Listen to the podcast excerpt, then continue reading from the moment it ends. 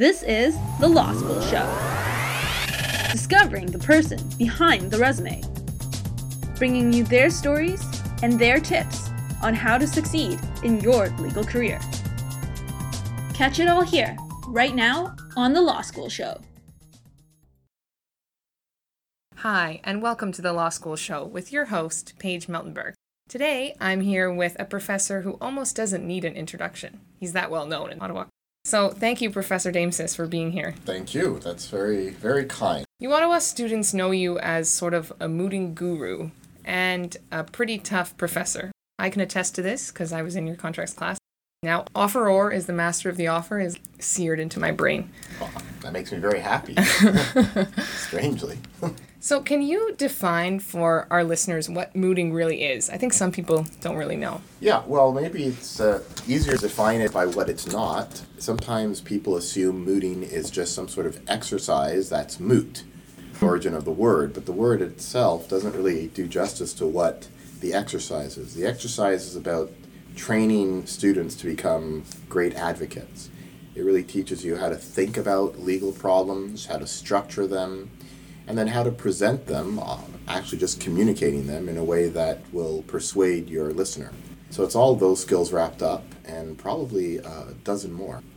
How about we start then with how you got involved with mooting? We'll start from the beginning. Where did you go to law school? Oh, wow. Well, I actually attended University of Ottawa and mooted here at the faculty, and my supervisor, my coach, was Professor Tony Van Duzer. He is the man when it comes to business organizations, among many other things, international trade, investor state. He's a great contracts prof. I really learned a lot from Professor Van Duzer and owe him quite a bit. He really mentored me over the years, and he was my coach. So that's where it all started with me. So were you any good at mooting? I guess you'd have to ask him. But I did okay. What would you say was your best and worst mooting experience as a competitor? My best mooting experience was being told by the judges afterwards that, I don't really want to put it in those terms, it sounds a bit arrogant, but at the time it was, they claimed I was the best that they had seen so far, so that felt great. My worst experience was when I made a very big mistake when I was a bit tired. It's not an excuse, but I was frustrated with a judge who didn't seem to understand what I was saying. And instead of trying harder to get the judge to understand, I took a little shot at the judge because I knew that the judge was not looking at the right part of the legislation. So I simply said, well, if you would just look to the right place, you'd understand the argument. Yeah. That was a mistake. What did he say after? He looked me in the eye, turned the page to where it was without ever looking at the page, but the whole time keeping his eyes fixed on me and said, please continue. Oh, God. And I knew I was in trouble. Okay, so at the University of Ottawa, there's a whole bunch of moots you can get involved with. Yeah. Commercial law, labor law, and arbitration. And there are even international moots, which yes. Ottawa has actually fared quite well in. Yes. At the 2015 VIS moot, one of the organizers said that Ottawa is one of the most successful teams in the history of the moot. Yeah. And didn't we also just win the nationals for the Jessup? Yeah, and we also won that VIS moot 2 years later after he made that comment just last year. Yes, we do well at these international law moots. I think it's a function of many moving pieces at our faculty. First, we have a very strong faculty in international law, both private and public. So our students have access to great profs.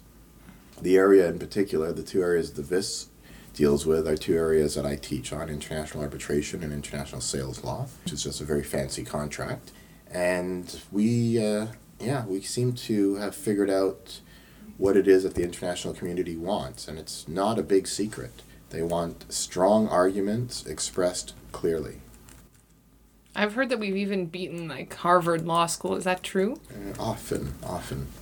I know that's a feather in other people's caps. It's really not a feather in mine. Oh, really? Yeah, it's expected that we beat them. Right, of course. They're a fine school, and their coach, actually, I know their coach, and they always have excellent teams. They're very well trained, very well prepared, so it's always a pleasure going up against teams like that. So how long have you been coaching? Well, at the University of Ottawa, I think I started around 2003 coaching teams here. I coached a team when I was working in Austria. They were a team from Russia that our firm was helping to sponsor. But yeah, I guess it's been about 15 years, going on 15 years that I've been coaching moot teams between the VIS, Jessup, and the FDI, the Foreign Direct Investment Moot. So what's your favorite part about being a coach? Oh, it's all about the students, really. It's my favorite part is seeing a student who never realized he or she could be an advocate and just teaching them how to become an advocate. And when they go on the world stage and realize that they can beat everyone, it's transformative for them. So for me, that's what it is. I know early on, it probably winning was fun, and I love, it's always fun to win, but there's been enough winning that it's not really about winning for me anymore. It's about helping students just find their voice. Oh, wow. So how does the process work for students who are interested in becoming a part of your moot team? Well, they have to try out in September. The third week of September is usually when we hold the tryouts for all our moots, all our competitive moots, with the exception of a few. And I put together a problem at the end of August, which I post on our website. And then I ask students to effectively argue one way or the other for 5 to 7 minutes. Do they get through a lot of their arguments? Never. Never. And I warn them in advance. I tell them, really, you should maybe prepare for about 3.5 minutes, because that's the most you'll get, because I question along the way.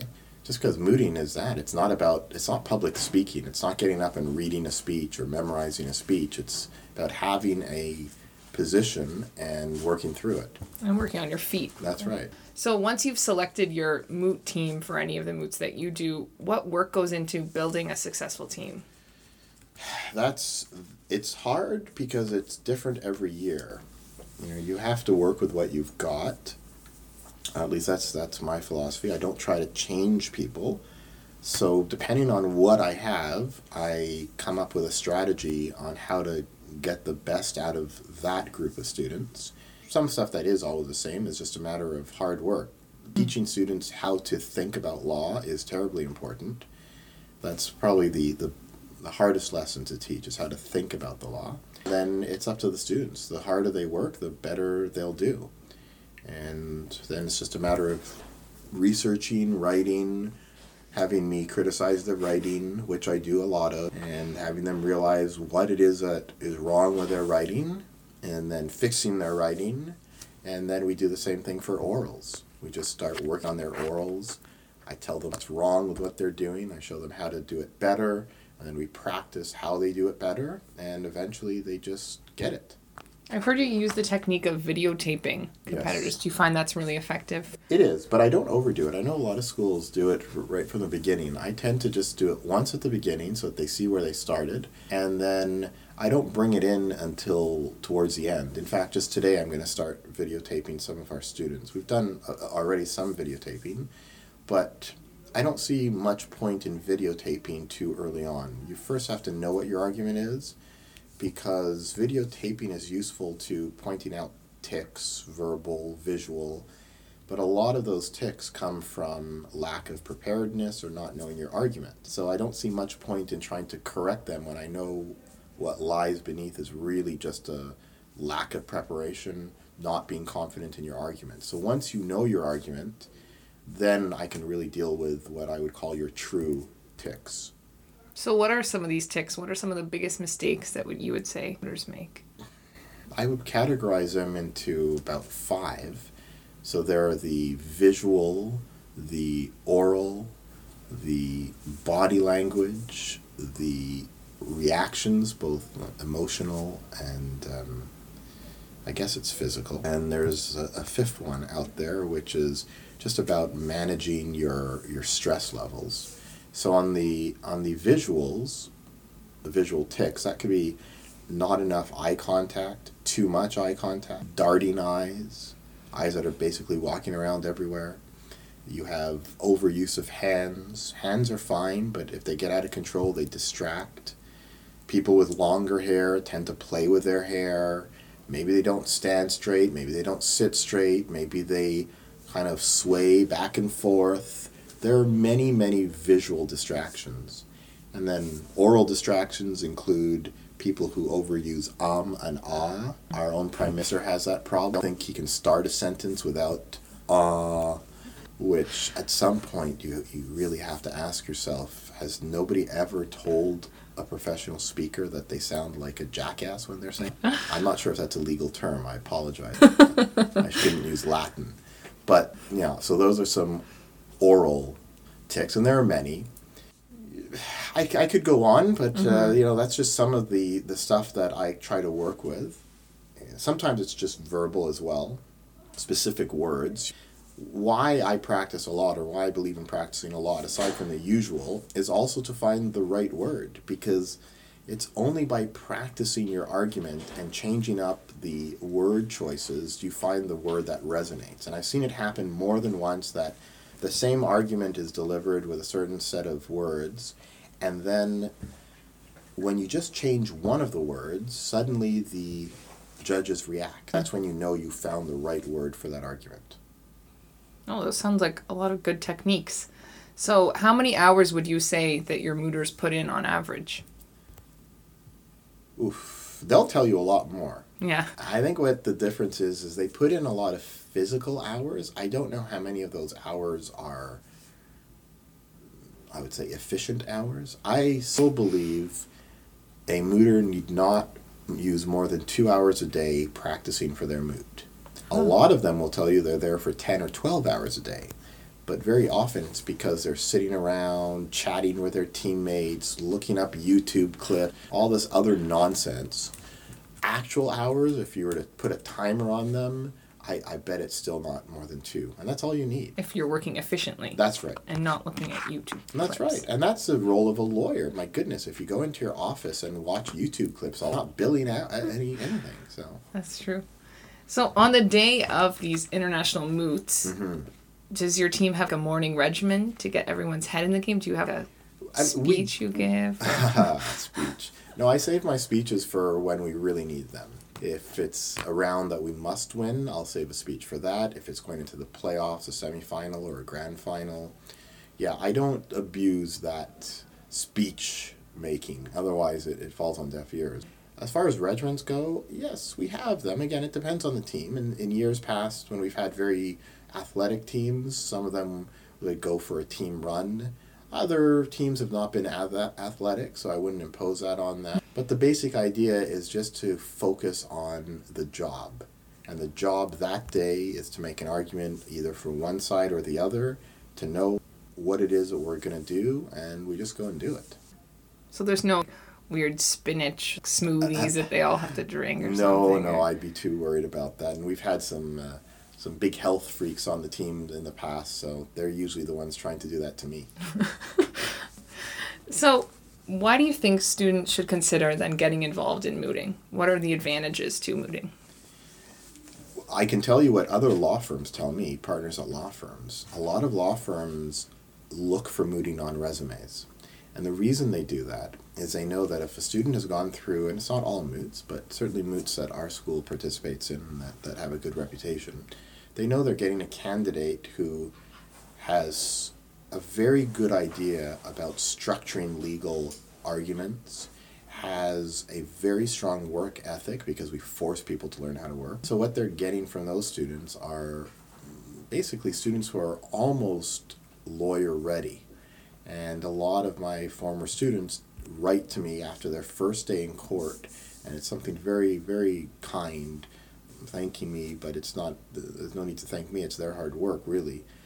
But it's about just being so happy that they got up and it just felt like mooting, and people tell them that they're years ahead of where people are used to seeing a brand new, a fresh associate. My former students come off as 5th- and 6th-year associates on their first day. And so I think that's why mooting is something students should probably want to get involved in. So it's definitely like a job advantage. It's a job advantage from the hiring perspective, and it's a literal job advantage when you're on the job. Okay, so I have one last question for you. Yes. So what would you say are the top 3 skills that a student needs to become a great mooter? Top 3. I'd have to say less is more when it comes to mooting. A student who realizes that the point of making a legal argument is to use as few words as possible to make the point is a much more successful mooter than somebody who uses 100 words when 10 could have sufficed. So that's the first one. It's about really thinking through what is it that I'm going to say and what is the clearest way that I can say it. That's one. Two, you have to love learning. Mooting and advocacy going forward, my friends who are full-time advocates in the real world, they are constantly working on the craft. They'll send me videos saying, oh, you should see this. And these are seasoned litigators who, if you look at them, you wouldn't think they need to practice at all, but they do. So you need to love what the point of litigating / mooting is, which is finding a way to communicate legal ideas in a way that persuades the listener. It's not about tricking the listener. It's really about just showing the listener what your position is and why it's right. So if you're not somebody who loves learning and improving, mooting is not for you. And finally, understanding that you'll have bad days. You'll have a bad day at the office where your argument just falls flat. And if you're the kind of person that it easily gives up, mooting is not for you because you will always have bad days. I had a bad day in a tournament. If I was the kind of person to give up, I wouldn't have coached all these teams. Instead, I took that bad day and I made sure that as a coach, I would never let my students ever make the same mistake I made. So I think that kind of personality is what makes for a great mooter. Yeah. Well, I think you've given some future law students and current and even past law students information about what mooting really is and maybe inspired some people to try out. I hope so, and I hope everyone does. And if I can, the last pitch, students who don't think that they are speaker types, I would encourage them to come out to the mooting because some of my best students have been people who wouldn't fall into what you'd think as a traditional litigator, traditional Harvey Specter or whatever the current TV personality is. Those are not always the best mooters. The best mooters are thoughtful, intelligent, hardworking. Is there a TV character that you think represents a good mooter? Oh boy, that's a good question. I'd really have to give that some thought. It's not Harvey Specter, I can tell you that. That's not what a good mooter is. I'd have to go back to the old days of, I forget the gentleman who wrote for Boston Legal. He had a few characters that were good. I'd have to go back and think about it. I've never even heard of Boston Legal. Oh, it's a ridiculous but fun show. Okay, maybe I'll watch it. Yeah. Okay, well, thank you so much for meeting with me today. Well, thank you. And I hope this has been of some use. It has been. Good. Thanks, Paige. Been listening to The Law School Show. You can find all our episodes on iTunes, Stitcher, or at our website at thelawschoolshow.com. If you liked what you heard, like us again on Facebook and get the latest updates from The Law School Show. Career advancing advice right to your earbuds.